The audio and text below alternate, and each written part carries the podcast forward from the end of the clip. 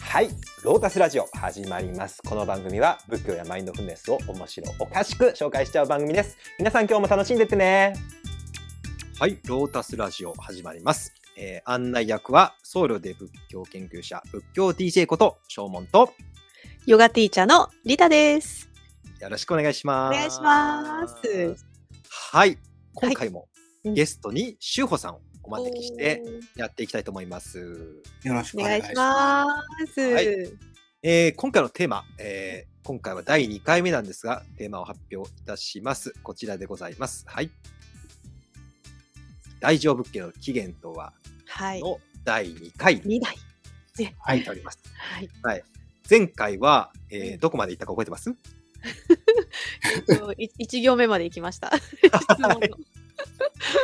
そうですね。は はいい。大乗仏教の起源を問う前に、まず皆さんが持ってる大乗仏教とか、テーラワーダとか、うんえーそういう概念をちょっとぶち壊すところから始めようと思って、はうんそもそもないっていう話でしたよね。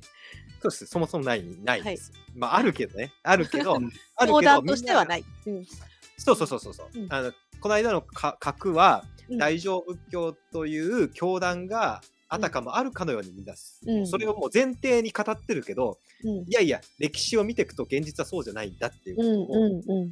あのまずはこれは広く認認知してほしいんですよね。はい。あの一般常識になるぐらい認知してほしてほしいんですね。うんうんで合わせてこの大主部から、えー、と大乗仏教がこうできてきたっていうのもすごくみんな思ってるんだけど、これもうん違うよっていうところは、うん新しい常識としてちょっとこううん仏教を学ぶ人にあのおうん伝えしたいなと思って、だいぶ力を込めてお話ししました。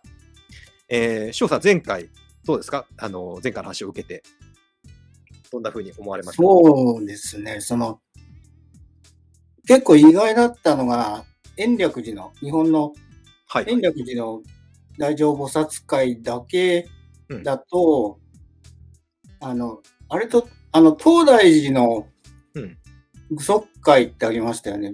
あります東大寺の方、いや東大寺もあります。東大寺のに会談そっち員がが、そっちが、あの、認められてたところへ、うん最澄さんが、こう、延暦寺の大乗菩薩会をうん認めさせたみたいな、うんそんな経緯だったと思うんですけど、今でも、その、東大寺だけで、あの、か受会できてるんでしょうか。多分やってると思う。そこは僕もね、あの、東大寺のお坊さん、結婚宗のお坊さんに聞いてみたいんですけど、おそらくその伝統は維持してるはずです。うん結婚、再退してると思うけどね。あうのん結婚はしてると思う。な るほど。だからね、僕何回も聞いたんですよ。中国のお坊さんとか友達だったんで、うんすっごい疑問だったんです。えうん、まずね、僕は、実は僕も全然無知で、うん中国のお坊さん来た時にまず聞いたのは、うんえ、どんな会受けてんのって質問をうん聞いたんです。うんううんん、そしたらあの人たちは具足会だって言ったんで、え、うんマジですかと思って。うんうん僕はそこがファーストコンタクトで、ファースト、なんていうか、びっくりした最初のしてたんです大乗じゃないのみたいなことを言ったら、うんうんそしたら中国のお坊さんから、あまず具足会を受けて、その上に大乗菩薩が受けるんだよって説明を聞いて、うんあへーと思って、あそれが世界スタンダードなんだって、かかなりびっくりした記憶があります。え、今の話、その、ケゴン州ってところは、具足会を受ける。あ、日本人、日本のね、うん。うん。おそらくね、おそらくあっての、ことは大乗じゃないってことえーっとね、うんその上に大乗菩薩会を受けてると思います。ああ、そういうことね。うん。正直、大乗菩薩会ってどこでも受けれるんです、実は。あ共通なの、うん日本の、どの宗まあ派といでうも。か、あれ、在家でも受けれるんで、うーうんん。だから、あのな、なんていうの、大乗菩薩会って、言ってみたら、前説明したよね、会と律は違うってうん話をしたよね、うんうんうん。あっち会に入るんだよ、どっちかっていうと。あ、みんな守った方がいいよね、みたいなやつね。誤解と同じレベルだと思う、はいはいはいは雰い。囲気。守らなくても、なんかすごい、あの、恥ずかしめを受けるようなことはないみたいなやつですね。そうそうそうそう。罰がないっていうか。罰がない罰則。うんうん。罰則がないんで、うん。あの正直、大乗菩薩会を受けたからって、お坊さんだと名乗れないんです、普通。うん。みんな誤解受けて、誤解受けた人が全員お坊さんですかって質問そうですね、確かに。違いますよね。うん。うん大乗菩薩会も一緒なんです。じゃあ、どこでお、あの、お坊さんと区別するのそれを。具足会です。あ、具足会か。で、日本のひお坊さんは具足会も受けてるだから受けてたんです。その東大寺のお坊さんは。今今はも東大寺のお坊さんは受けてると思受うけ。てるけどが、それ、なその他奈良の仏教のお坊さんは受けてると思うけれども、あーうんあのーほとんど、結局、比叡山延暦寺が勢力を持って、もうんうほとんどの日本の宗派のほとんどを占めてるのは延暦寺系というか、はい天台宗の流れを組んでるんで、うんうんうん結果、日本のお坊さんはほとんど大乗菩薩会だけなんです。へーだかそらん、なに具足会と大乗菩薩会って全然違うのな中身全然も違う。全然違う。全然違うの、中身というか、あーうんとね、うん、中身は近いです。ただし、うんえーっと、その殺しちゃいけないとか、交わっうんあお酒飲んではいけないって書いてあるし、うんえーっと、女性と交わってはいけないって当然書いてある。うん、当然書いてあるあるけど、何が違うかって努力目標なんです、大丈夫扱い。ああそうかそうかそうか、うんうんだから在家でも受け入れるんです。うんつうんまり破っても大丈夫なの。うんうん具足会って破ったらあれですから、免許停止ですからね。波紋っていうかそえれえ波紋。うんはい。うんはいそうね波紋ですから、うんえーっと、具足会があるから、お坊さんと言えるんです。そうかうんううんんうんうんうんうんうんこの辺は大きな議論で、だから今でも日本のお坊さん、僕は日本のお坊さんはお坊さんですかって聞かれたら、うんそれはすごく難しい。多分違うかなって。多分え日本、うん日本だけではお坊さんだけど、うんうんうみんたいな、世界に共通世界の共通の免許は持ってないみたいな感じですかね持ってないですね。うんそういうことです、ね、それははっきりと持ってないと思います。うんだって、国大将さ際んも免許がないってことだな。そう国内は運転できるけど。うんそうそうそう、そうそうそう、そんな感じ、そんな感じ。うんうんうん国内免許、本当にガラパゴス化した日本の仏教。ううんんだから、最澄さんもね、そのね、え、じゃあ、みたいな、うんあの、具足会やめちゃったらどうやってお坊さんと出家と在家区別するんですかうんうんっうんて最澄さんも聞かれたんですよ。聞かれてどう答えたうん。うん。答えがめちゃくちゃ苦しくてですね、で苦しかったんだ。うん服装とか髪型見たらわかるえ、よ。そっちえー見ってた思っ目て見た目そうなんで見すよた目かい。だから、だいぶ最澄さん苦しいんですよ。あーでもそうしたかったんだ、最長さん的には。したかったんでしょうね。あまあそ、その辺の経緯はもう本当にあの、最澄の会で、最長さんの会話ね。見て見てほしいんだけうど、んうんだいぶ苦しかった。し、あの結局西条さん、西条さん、生前は認められませんでしたからね。認められなかったのになんでこんな今広がってんのじゃあ。んうんああ、まず認められなかったけど、最後は天皇の鶴の一声で、うまん。あた多分ね、西条さんの音量が、音音量が怖かった。いや、本当リアル、あの人たち音量めっちゃ怖がってるから、ああう。ん本当西に条あさんるがのもかうなその遺言のように、そうそうそう、まあ、てかうん音量、北の天満宮とか音量のおかげでできてるわけですからね。ああ、そうかそうかそう祇か。園とかも、祇園祭りなんて、あうのん音量を沈めるための祭りですからね。ええそうなんだ。はい。そっちなのあそうですよえ。ー音量を沈めるための祭りとか神社とか大量にありますからね。まあ確かに昔のね「源氏物語」なんか全部そんなもののけでね苦しんだりとかそうそそういうのばっかりですもんね。あ、うん。うんだからリアリティとしてあったんで、多分最澄さんその死ぬ間際ま でお前お願い恨んだるてしなまみすたいな。お願いしますってずっと言い続けた から。だから最澄さんぐらいちょっと偉大なお坊さんのはい遺言を多う分ん守らないと、呪われるわと語語られるわなと、坂天皇は思ったんでしょう、多分ね。まなるほどね。あ、それもあってえ認められて、で、その後、あの、まあ、それは政治的な理由ですよ。政治的な理由で、えー比叡山延暦寺っていうのはもうめちゃくちゃライジングしていったんで、ーで政治的な理由っていうのはそこでだっまて京都にあったまとめたか。あだってきょ京他都の仏教は奈良にあったでしょ、あそうか。唯一、天台宗、比叡山延暦寺だけが京京都にあったんですよ。京都に持ってきたかったのその中心を。いや、違うんですよ。違うのあのたまたま、たまたま京都に、うんあの、えーっと、これは最澄さんの回でまた喋ったけど、うん最澄さんで持ってるんですよ。うんうんうん最澄さんがたまたま京都で修行してたら、都の方が京都にやってきたんですよ。うん。なるほど。なるほど。あの、どうして都を京都に移したか知ってます知らない。えー仏教の影響力を排したかったからです。えそうなの奈良は仏教の影響力がめちゃめちゃ強くなりすぎたんです。はいはい。なんだったら、えー政権を乗っ取ろうとする悪いお坊さんが現れおーあそういうことか。た。はい。日本のラスプーチンと呼ばれている道教さんですね。あプーチンなんだ。ラスプーえチン。ー、 そうむしなろんだラ。スプーチンがロシアの道教ですけど、時代的にはね。はいはいはいはい。あだからそ政治にもガンガン食い込んで、天皇、天皇にまでな、天皇、女性の天皇だったんで、要は女性の天皇をたぶらかして、まあ、今ででも、今でもある分かるじゃないスピリチュアルにハマっちゃう女性みたいな。はいはい、わかるわかる。うんうん、わかるわかるよ。うんうんうん それが天皇だったんですよ。そうあらまあ。で、うんもうなんかもうなんだったらもう本当に天皇が言いなりになっちゃって、東京の。うんあららららら。私を天皇にしろみたいなことを東京でえ。うん。おマインドコントロールされちゃったのね。そんな感じなんですよおーこれはまずいってことで、うんえーうん都を奈良から移して、新天地を求めたんです。なるほど。で基本的に京都に寺はない。うなんかうんでも、えーうん、でも、あの、やっぱり心細いじゃないですか。うんで、たまたま京都の鬼門の方角、東北の方角にうん最長さんがいたんです。えこれーはたまたまです。たまたま。はい。うん。だから、あの、うんそういうもう、もうラッキーに次ぐラッキーで、うんあの、、すごく重要なポジションを与えられて、へえ。以後も一応京都のもう仏教のパイオニアというか、もう京都の仏教中心として栄えて、あうの、ん京都は江戸時代までずっと中心ですから、うん。う当然仏教の中心が比叡山延暦寺に移っていく。ーん。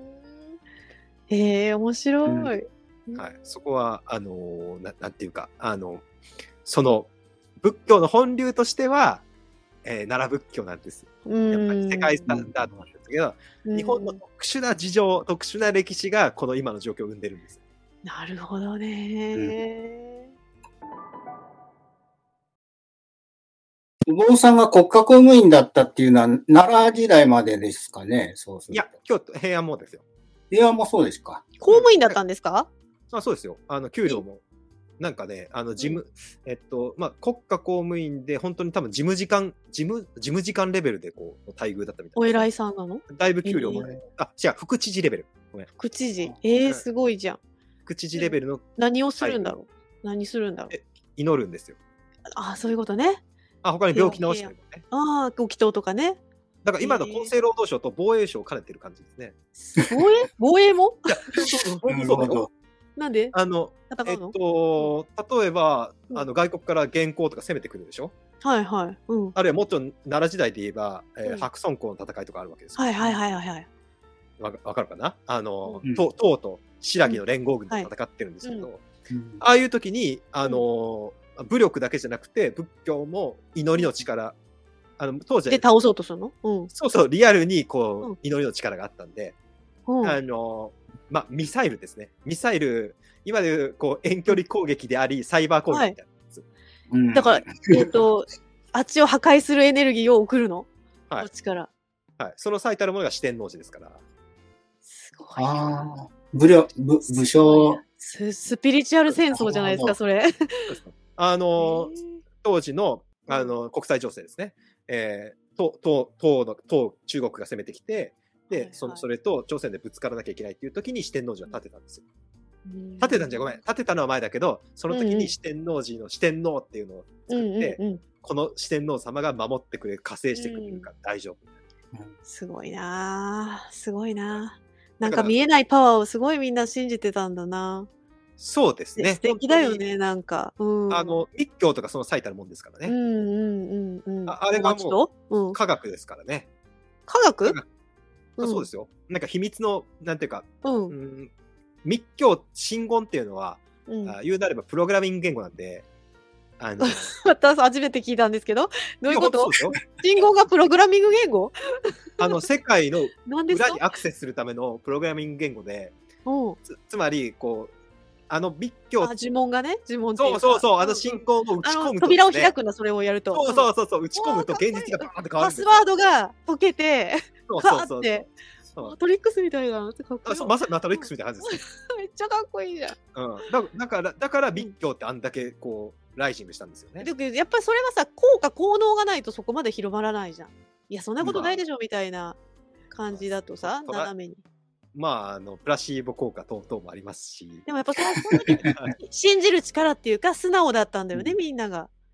うん、だしそうでしょうね。 そういう見えない力を信じてささっきの音量を信じたりとか、うんそういうことだもんね。そうそう。うんあだし、もっとね、理論的に、音量とかと違って、仏教っていうのは理論的バックボーンはもう本当にしっかりしてましたから、あの、統計もちゃんとありますみたいな感じ理論的に。こう。というよりもロジックがすごいんです。あこーの宇宙ってのはこうできててみたいな、あ、はいはこい、こはい。のパスワードがこうなっててとか、本当に言語みたいになってます。なるほどね。細かく、ね、そういう解説されてるのね。そうそうそう、あのカバラとかと一緒あのカバラあとーかはいさ、はいはいはいはいはい。あのとにかくあの複雑なで、めっちゃ精緻な、うなん、かあの世界が、うんなんか人に説得力を与えるじゃん。はいはいはいはうんい。こうなってこうなってこうなってんだよみたいなやつでしょ。そうそう そうそれが正しいかどうか一旦うん置いといて、はないはんいかはそのい説明すげえみたいな感じうでん。わ。かる。この構造みたいなやつね。そうそうそううそんう。わかるわかる。感動するあれねうん。あ、こうなってる。こああういういう感視じで点す、から見たことないみたいなね。はいうんああいう感じで密教っていうのはすごい力を持ったんですね、へえ。でもそういうのにみんな興味あったんだよね。うんまあまあまああったしね。うんきでうん、あの国家公務員になったっていうのは、うんつまりそういうあのじゅあのまああの呪術の力ですね、はい。えーそういう、うん祈りの力と、うん、えーそれは防衛にも働くしあとはうん病気の併誘病気を治す、ああ、そっか、厚生労働省の方ね。はい、うんうんうん。まあ疫病退散とかもあるし、はいはいはい。あの国家そうを、だよねあ安寧にするっていうのもあるんで、うんうんうんあ、のめちゃくちゃ大事にされたんですよへえ。当然国が雇わなきゃいけないってなったんじゃないですか、うんうんうんうん、で、えー公務員として、えー作った、えーだから公務員として作るからにはあの試験が必要ですよね、うんうんこうんうんう誰でも公務員になれちゃまずいよねうんうんうん、だから場所を決めたんです東大寺となるほど。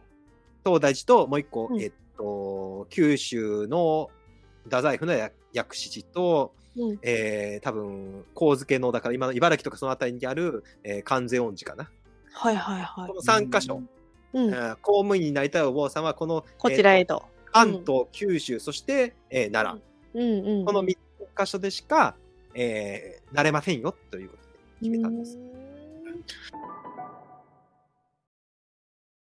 ーんごめん、ちょっと横目それていいですか気になるので。あの、そうそうじ神社の人たちはこう公務員なの神社長みたいなのあ神るじ社ゃはんねね。あじまずね、それも、え神道というのは近代概念です。また また概念そ れも。はい、ちょっと待っ、してあるじゃん。だって神神道社なんが。て存在してません。でえ、だって神社ってみんな小パンパンするよあれは 神あ道じれゃはない近代概念です。神道っていうのは明治になって作ったと思わ思っちょっと待って、それはいん。かん。嘘、本当にそんな感じなの、はい神社はあったないのおよ。前前神社はあったけど、神道はなかったの。うえ、んじゃあ、じゃあ、神社って何 だからもっとあの、ほら、もっと素朴なもんですよう。んあの山があって、あ、山の神様みたいな感じ。ああ、はいはいはい。うんうん。そこにそうか銅がつくほどの哲学もなければ、うん。なんかプロパーの人もいないというか、まあ、いた、いたけど、なんかもっと巫女的な人だったりとか、その、うーんうんうんそのはいはい藤原氏の一族の人がやってるとか、うんうんうん。で、ななんていうのなかんとな。なくぎ祈りの儀式をやったりとかっていう感じその、ほほこらみたいな今、のがあって神み社たっいてな。みんなのものでしょうん。う。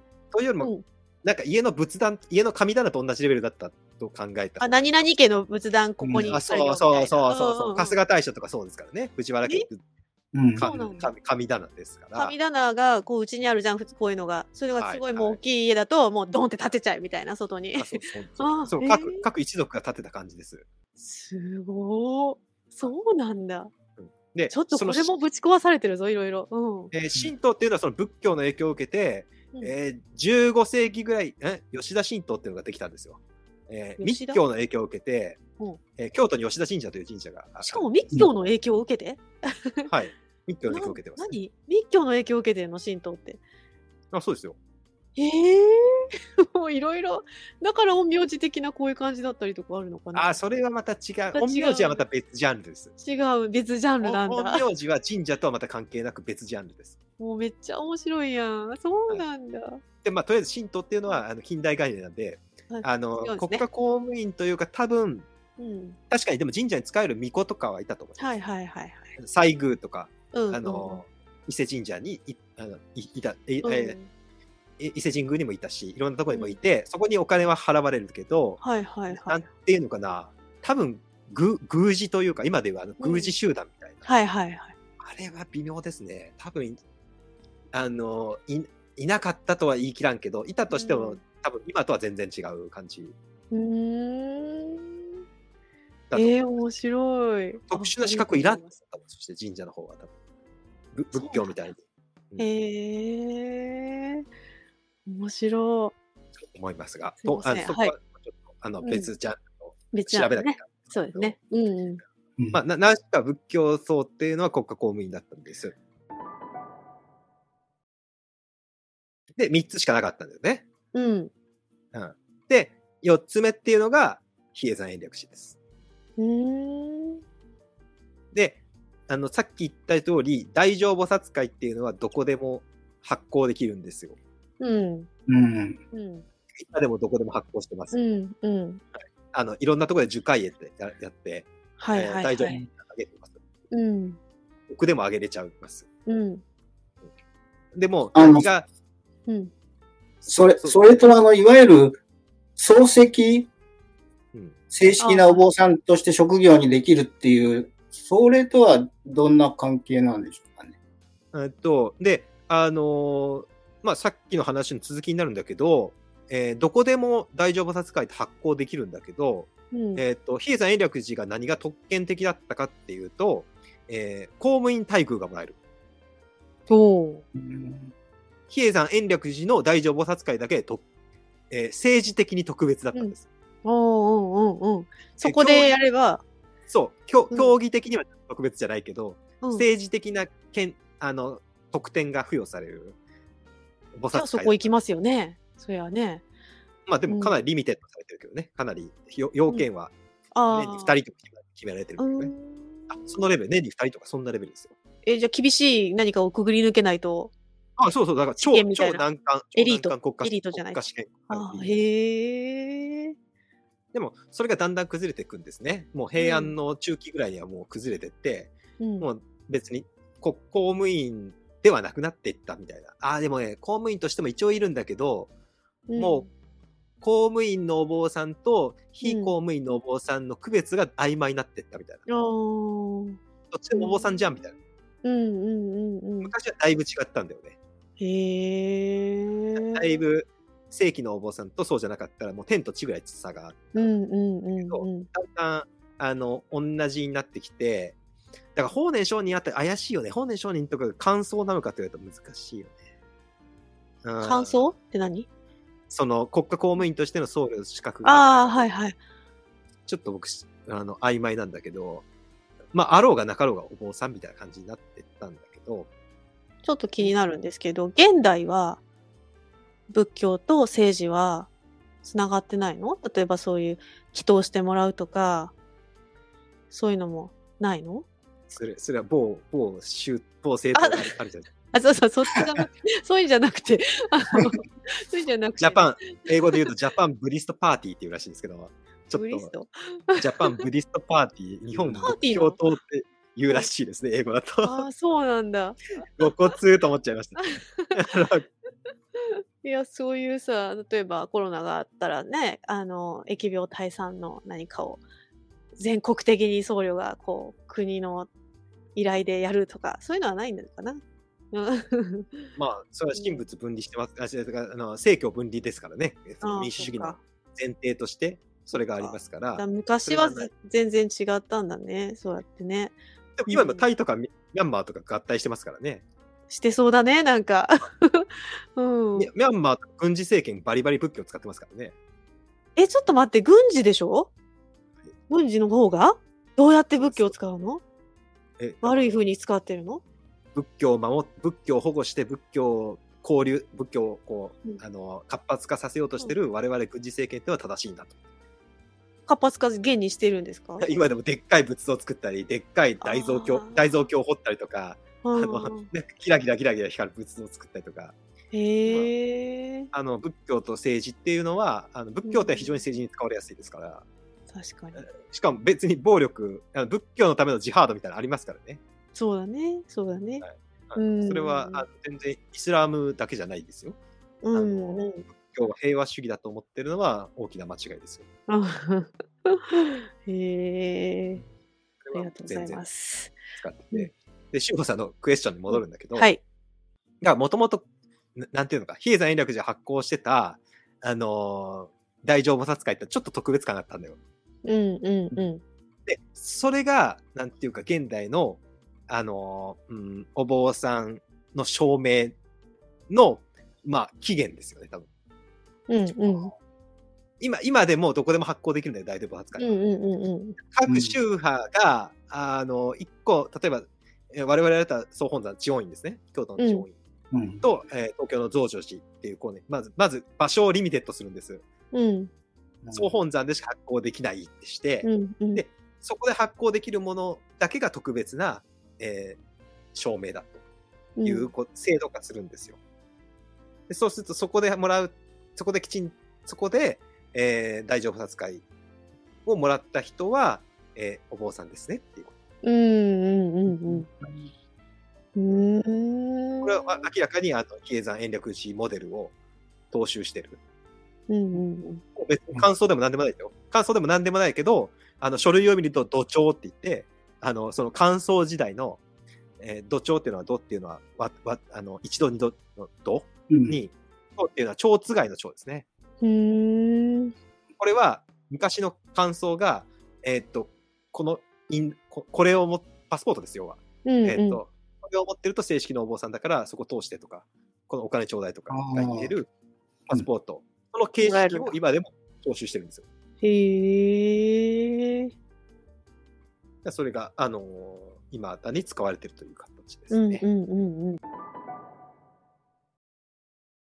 というのが、まあ、日本の大乗仏教の歴史ということでございます。うんはいこれだけで今26分経過です 結構すいませんまた脇道にそれましたけどいやいや、いいんじゃないでもだいぶ皆さん気になるとこなんじ気ゃないになるよね聞いてるうちに多分うん、これ聞いてみるといろいろ、うんあの、やっぱ聞かれないと僕もなんかどこが気になるかわかんないんで、うんうんうん答えできないので、うんあのーそれはぜひ聞いてもら う。なんかいろいろ概念に縛られて生きてんだなってすごい思いましたあ、そうそうそうそうそう、うんもうもうね神、社のあの話もそーうん概念ひ縛られまくりですよ。ねえ、うん衝撃ですあ、い かん。おかしくなっちゃった。ということで、ちょっと志保さんの質問を、はい、えもう一回ー見復習するところまで行って、今回は終わりたいと思うんですが、はい、こういう質問でしたね。うんはい、じゃあ、志保さん、もう一度、すいません、はいもう一度読みたいと思います。はい。あ、全、全文ですかあ、もう全部読んでもらった。はいはい。はい。えっ、と、大乗仏教の演言、括弧、大主部、ハテナうんと、うんどうして宮殿会に没効したのか興味があります。出家から財系へという流れがあるとは思いますが、道徳的、哲学的だった教義が信仰に変わり、仏像や様々な如来や菩薩がニョキニョキ出てきたのはどういう背景があるのかを知りたいです。うんうんうんうん以上 です。おこーれはね、ねえこれちょっとまた気になり始めたぞ3行目がはい、これうん次回に向けてちょっと引きを作るために、はい結論から言いましょ結論はいうん。はい。結論は太陽神が関係してます。出たーまたそういう新しい神様出してきたぞまたうんイラン、イランの太陽神が関係してます。ラーさんですねミトラあラーさんおーいいですね、いいですね。 はい。ユーホさんはあたりですねえ。違うの 誰違う修のさ、えんーミトラ神がミトラ関はい、ミトラ神が関係してますね。へえそうですあどういうね。ことそれを次回は、なんでうんイランのですね、太陽神うんが、えっ、と、この大乗仏教うんの勃興と関係があるのかっていううのをん次回、めっちゃ気になるめっちゃ気になるんですよ。イラめっンちゃ気になると思いますの で、あの、ぜひ次回も楽しみにはいご視聴いただけたらと思います。はじゃあい今日はこれぐらいにいたしましょうか。はいは。はいい。じゃあ今回もご視聴ありがとうございました。また面白いあありりががととううござございえいーまいした。ただいた人はチャンネル登録とか高評価、コメントお待ちしておりますので、よろしくお願いいたしおます。願いしますじゃあよろしく。はい。お願いしまはす。次い回もはいお楽しみに。じゃあバイバイ失礼しますはい、志保さんありがとうございました。あ、こちらこそありがとうございました。はいロータスラジオ公式 LINE できました。イエーイ登録するとどんないいことがあるんですか登録するとですね、参加型公開収録、おオお。フ会、リアルイベント、特別ライブセミナうーん等々をですね、ご案内して参加いただけるっていう形にします。得点いっぱいですね。どうやって参加するんですか詳しくは概要欄にありますんで、そちらチェックください。ロータスラジオ。今回もご視聴ありがとうございます。この番組では、仏教やマインドフルネスについて、宗派や教義を離れた立場で、自由に楽しくお話ししています。内容には諸説あり、厳密な交渉を経たものではありません。ご了承の上お聞きください。それでは次回もお楽しみに。